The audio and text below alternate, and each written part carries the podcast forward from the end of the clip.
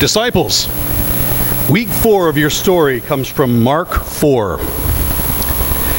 That day, when evening came, he said to his disciples, Let's go over to the other side.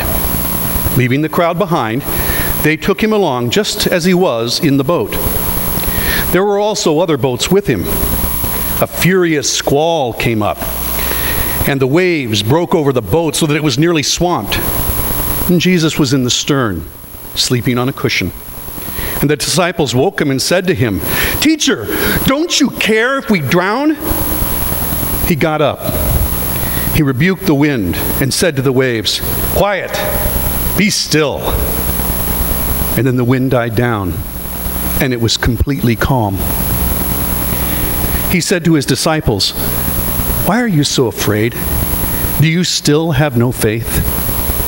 And they were terrified and they ask each other, Who is this? Even the wind and the waves obey him.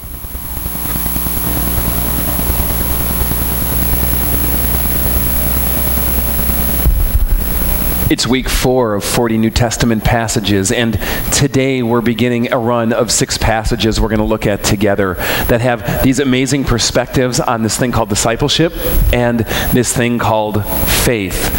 Today is one of my favorite stories in the Bible. Um, it, it's the story that you've just heard of Jesus calming the storm. And this story appears in, in three of the Gospels in Matthew, in Mark, and in Luke. Today we're going to kind of track with the Mark 4 version of the story. And what we're going to see is it draws out some pretty significant implications for what this thing that we call faith actually is and what it isn't. And I think what we're going to see is that the gospel writers and Jesus have a very interesting way of taking this thing that we call faith and turning it on its head to show us that often it looks very different than what we assume and expect. So I'm going to invite you to, to keep the story in front of you today. Um, if you brought a Bible, great. Flip open to, to, to, Mark chapter 4, verse 35. If not, there, just pull one out of the chairs here. And uh, let, let's jump in. Mark's story begins with Jesus teaching. Now, the paparazzi have been swarming around Jesus, and he can't get away from them. It says that the crowds pushed in him so hard and for so long that Jesus actually had to get into a boat to teach him from there. Because would you agree that each of us needs our personal space?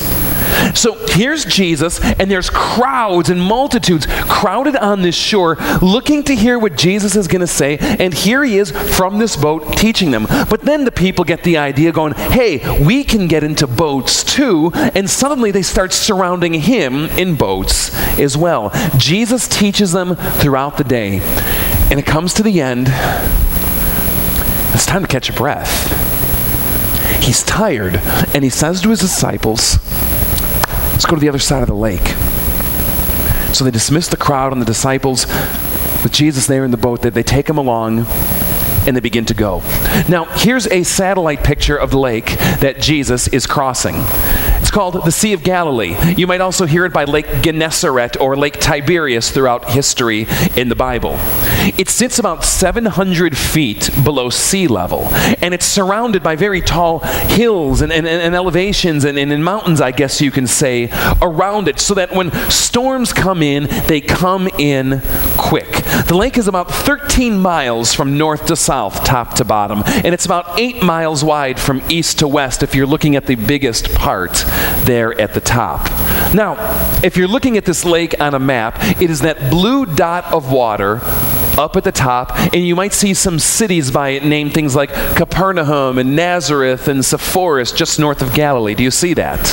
This is the lake that Jesus is on. And they say, let's go to the other side of the lake. Now, there's something significant about the other side. See, Jesus is on the west side of the lake. He's in Israelite country. He's by these, these Galilean cities of, of Capernaum and Nazareth and Sepphoris and going to the other side. And do you see that on the map it kind of has a shaded area and it says Decapolis there? This is the side that Jesus decides to go to. Now, Decapolis, it just means 10 cities. Deca, 10, Polis, city. All right? The 10 cities, and, and this area was a confederation of, of 10 cities that, that bonded together, that while under jurisdiction, they really were an entity to themselves. But more significantly, this is Gentile country. This is pagan territory. People raise pigs here. People are ceremonially unclean here. They're far from Jerusalem and far from God. You got to kind of get your mind wrapped around it. Good God fearing Jews don't go to Decapolis at night. Are, are, are, you with me? This is dark country. This is the pagan lands where people do pagan things like drinking the blood of bats and who knows what other, other weird things that they got going on over there. And Jesus says, let's go there, because that's idea, Jesus' idea of getting like some R&R. They get into the boat and they start going over from west to east into this pagan territory and the story says this swells up. Have you ever been in open water in a big storm?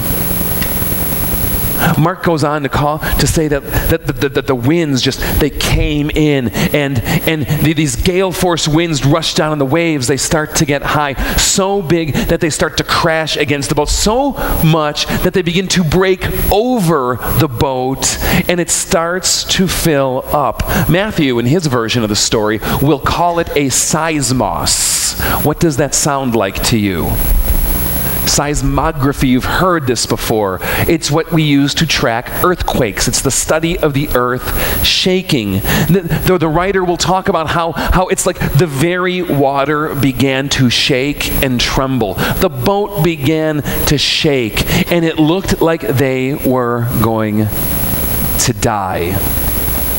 And they cry out to Jesus because what is he doing? Taking a nap. Have you ever felt like you were in the middle of a storm and God was taking a nap? I remember the first time I was in open water in the middle of a storm. I was about 10 years old. I was with my dad. It was one of the most terrifying things in my life ever. Um, the lake, truth be told, was probably only a few hundred acres. But I remember we were out there and we were fishing. Now, now I hate to fish, okay? My dad loves to fish. I hate to fish because this is my experience of what fishing is like up to that point in my life. You find the hottest day of the summer. You go out at 2 p.m. when the humidity can't get any worse, and you sit in a boat, and you get bit by mosquitoes and what do you do while you sit out on this 90 degree day looking at, at this boat, uh, you know, being stung by mosquitoes? Well, you watch the water. That's just what you do because heaven forbid anything would ever bite a hook. So there you do, you just sweat and feel miserable. This is my experience of fishing. Now, my dad, on the other hand, loved to fish. And dads, have you ever had this moment where you connected with one of your children and you realize that there was an intimate moment happening here, something that you couldn't have planned. It came upon you, and you're like, this moment is so fragile, and I wouldn't risk anything for this moment to end. See, something happened out there on that lake. The fish were biting. You'd put the line in, you'd pull one out, you put the line in, pull another one out, you put it in again, it would happen again. I remember having this moment going, really, is this why people like to fish? And I remember for my dad, there was this moment of, I have prayed for this my entire life. And it's probably why my dad left us on the water. with what came next. Now, have you ever heard the expression the clouds rolled in? I always used to think that was a metaphor. But that day, the clouds literally were doing 360 degree barrel rolls coming in. I remember sitting in the lake and we were looking out and we start to see out on the horizon these clouds start to roll in. Dad, don't you think we should go in? Ah, uh, nah, nah, no, no, because my dad's not going to do anything to break that moment. They start rolling in, and then that, that wind starts. Have you ever been there on the cusp of a storm? And you start to get that that, that wind that just starts to build. There's no rain yet, but you know this is a foreboding of something that you could only describe as apocalyptic.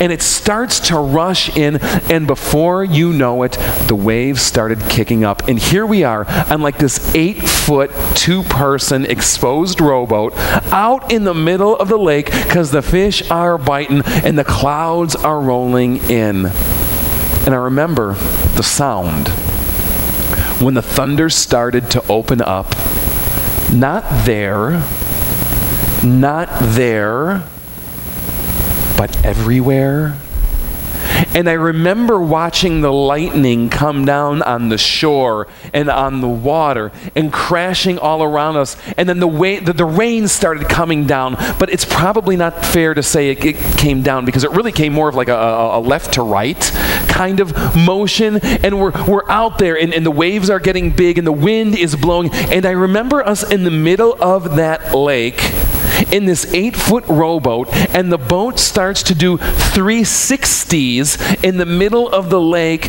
because, as much as we're rowing, it is not enough to bring the boat in in the midst of this storm. I remember having this moment thinking, we are going to die. I remember looking at my dad going, Dad, if this goes bad, I love you. To which, of course, it took my dad's moment from like here to here, and you know, nothing was going to break this at that point. And if you've ever been in big water in a time like that, you might understand a bit of what it was like for those disciples in the middle of this lake. Here they are, out in the middle, trying to get to the other side.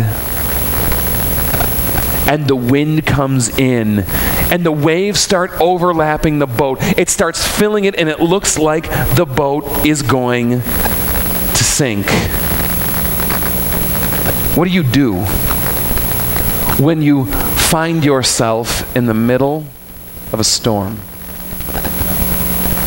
and it's starting to beat against you, and the waves are starting to crash over your life and your soul, and you feel like you're going down and it seems like Jesus is asleep. I love the story. The disciples crowd, get him up! Teacher, don't you care that we're going to drown? And, and, and, I just love how Jesus does it in this moment. It's almost kind of one of these, like, huh, what? You, know, kind of things. He almost seems perturbed, doesn't he? That, that, that people came and woke him up. It's like when your kid comes in at four in the morning, you're like, no, there is not a monster in your closet. Go back to sleep. But he drags himself up. Come on, Peter, go make some coffee. He goes out to the stern of the boat, and I love what he calls out. Shut up! Our, our, translations, they get so pious, don't they? Oh, be thou quiet. No. Shut up. I'm trying to sleep here. He actually goes on to say, and it translates better this way be muzzled. Shut your yap. And it's like Jesus saying, You won't shut it, I'm putting one on you and the wind dies down. And it says it gets completely calm. And what we have here is a story of Jesus' authority over reality. I think for many of us, it's very easy to let Jesus have authority over super reality. You know what I mean? It's easy for Jesus, for us to let Jesus have authority over those things that we call, quote, spiritual.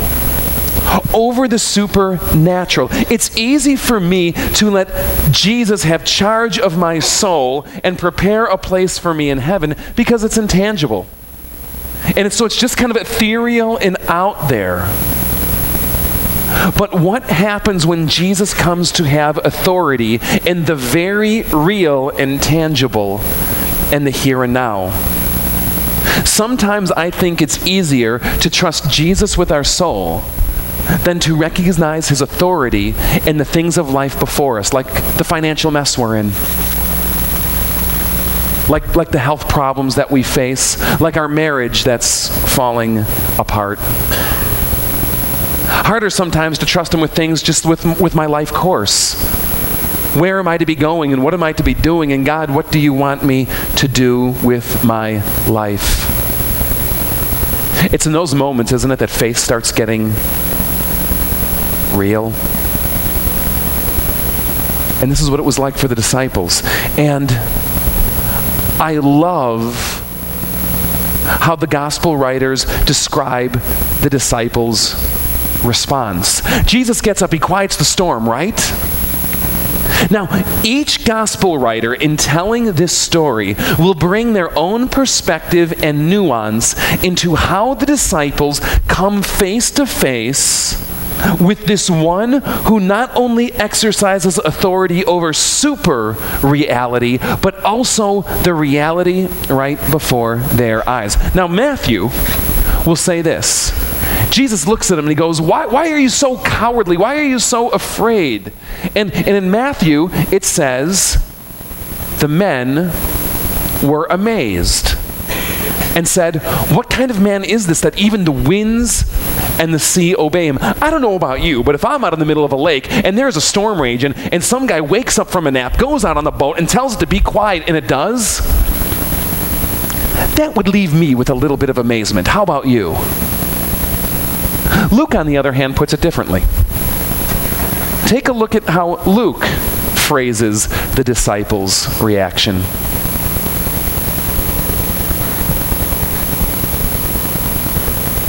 What's the difference here? Here we have fear and amazement. Matthew, is just like, wow, that's awesome. Luke, we have, wow, that's awesome, combined with, oh my God, right? Have you ever had both of those emotions living simultaneously in your heart at the same time? Absolute amazement and excitement, completely laced with terror and fear? You kind of get where Luke is coming from there. But what I find fascinating is how Mark describes the disciples' reactions. See if you can catch it.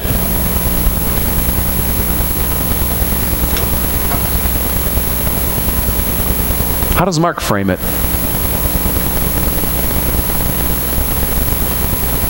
What's the difference in Mark? See it? They're just afraid. There's no wonder and awe and reverence here. There's no excitement and wow. It's just, they are just simply terrified. What's more, there's something very interesting in Mark's story because when the storm comes in, it never directly describes the disciples as being afraid. Now, Jesus comes back and says, Why are you such cowards? And of course, you see it coming out of their emotion, this fear. But after Jesus calms the storm, their fear translates into something else great fear. Not before, but after Jesus calms the storm and shows his authority, Mark will put it literally like this They not only not just feared, he will say they feared a great fear. Is that not entirely odd to you? that in the middle of the storm, when they thought they were going to die, and when they thought that Jesus was sleeping and did not care, they were afraid. But when Jesus woke up and spoke his authority and command into the situation, the fear got worse. Because sometimes we find ourselves in the middle of storms, don't we? We find ourselves going, God, don't you care? Are you sleeping on me here? And we're filled with fear. But have you ever had those moments in your life when God actually showed up? And you realize that there is a presence and a power here and now that goes beyond the very thing you were afraid of and you realize the magnitude of what you stand in the midst of now, that, my friends, can be a very scary thing. Because for Mark, faith and discipleship is about getting it wrong. Everyone wants to characterize faith as this sure and certain hope, don't they? And yet, for Mark, faith and discipleship is about getting it wrong. It is about misunderstanding, messing up, being thick headed, being hard hearted, being dense as bricks, being the queen mother of missing the point.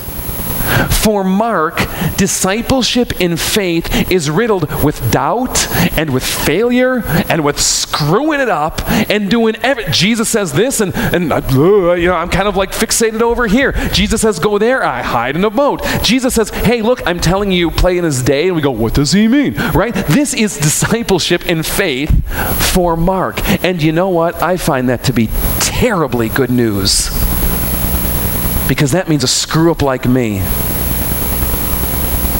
who goes through my life of discipleship botching the job, messing it up, and misunderstanding, and hiding in boats, and failing again and again, that God is still there saying, Come,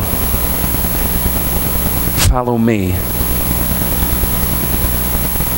We, we have this. Uh, a discipleship, a, a discipleship statement here at FOF. It's, it's what defines us.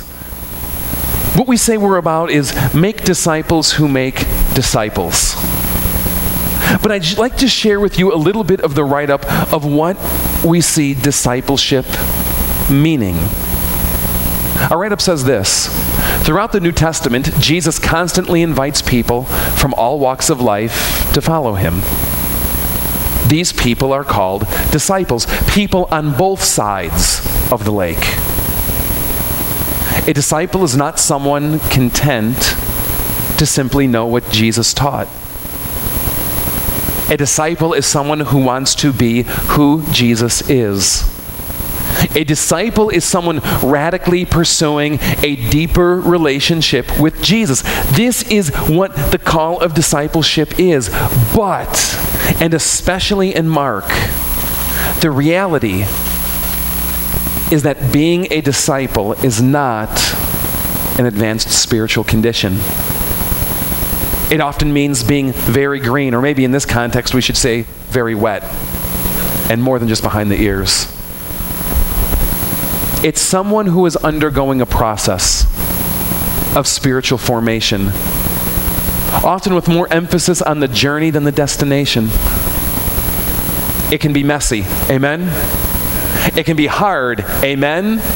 It can be confusing, would you agree?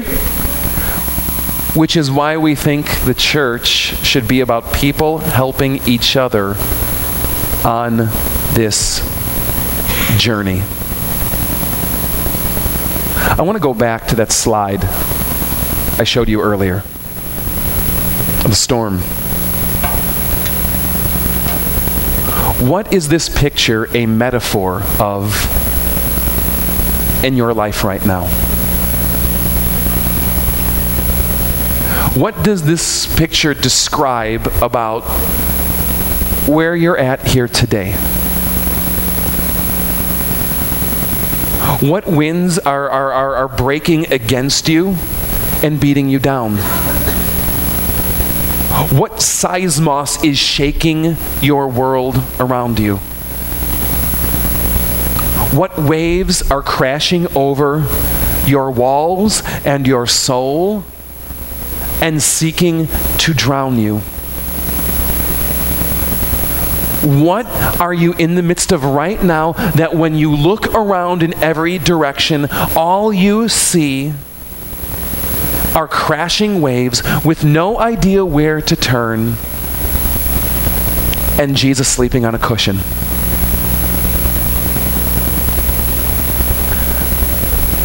I want to invite you this morning to close your eyes just for a few moments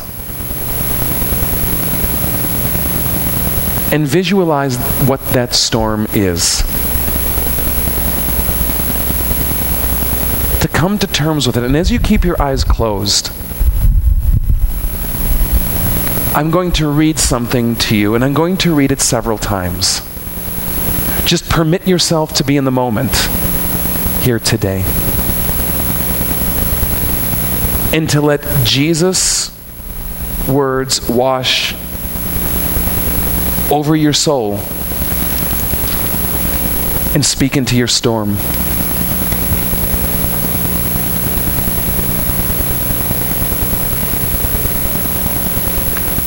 He got up, rebuked the wind, and said to the waves, quiet. Be still. Then the wind died down, and it was completely calm. He got up, rebuked the wind, and said to the waves, Quiet, be still. And the wind died down, and it was completely calm. He got up,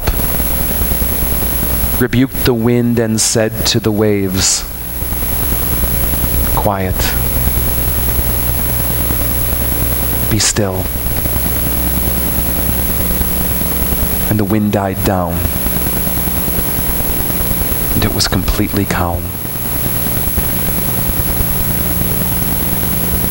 He got up rebuked the wind, and said to the waves,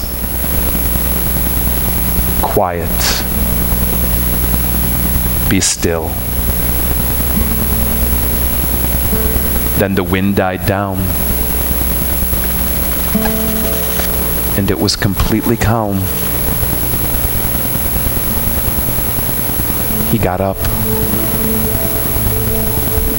rebuked the wind, and said to the waves, quiet. Be still. And the wind died down. And it was completely calm.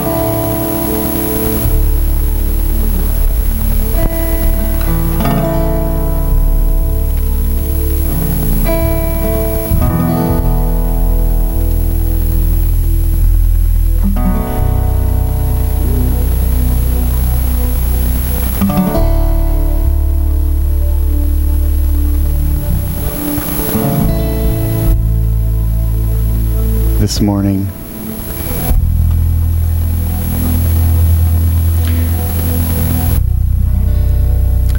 But this song is a new song uh, for you guys.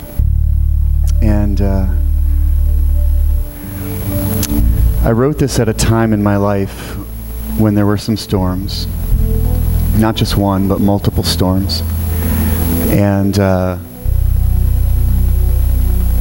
they all kind of converged as they say, kind of the perfect storm. And I did find myself in the boat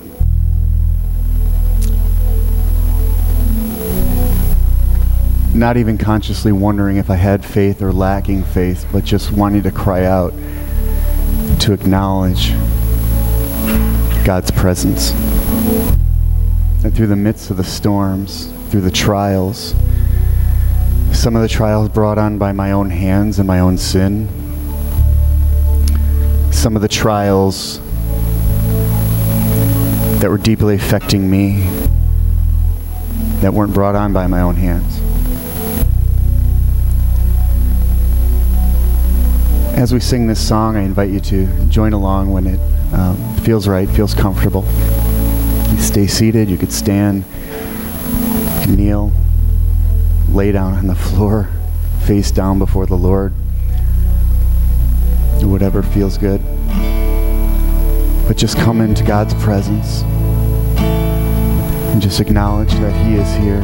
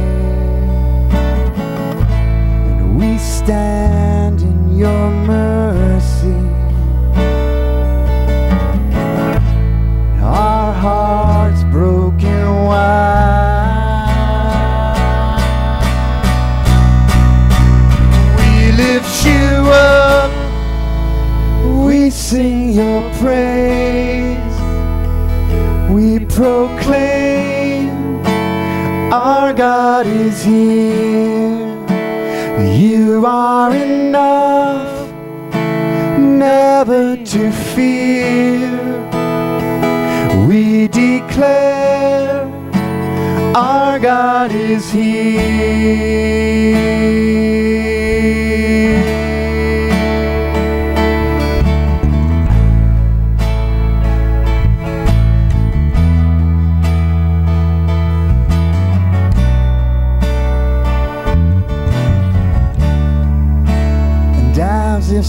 Surprised, I realize you are here. And why should I ever deny you are near? Yes, we stand in your presence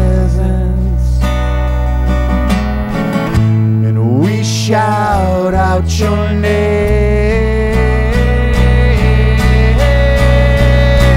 We lift you up, we sing your praise, we proclaim our God is here. You are enough, never to fear.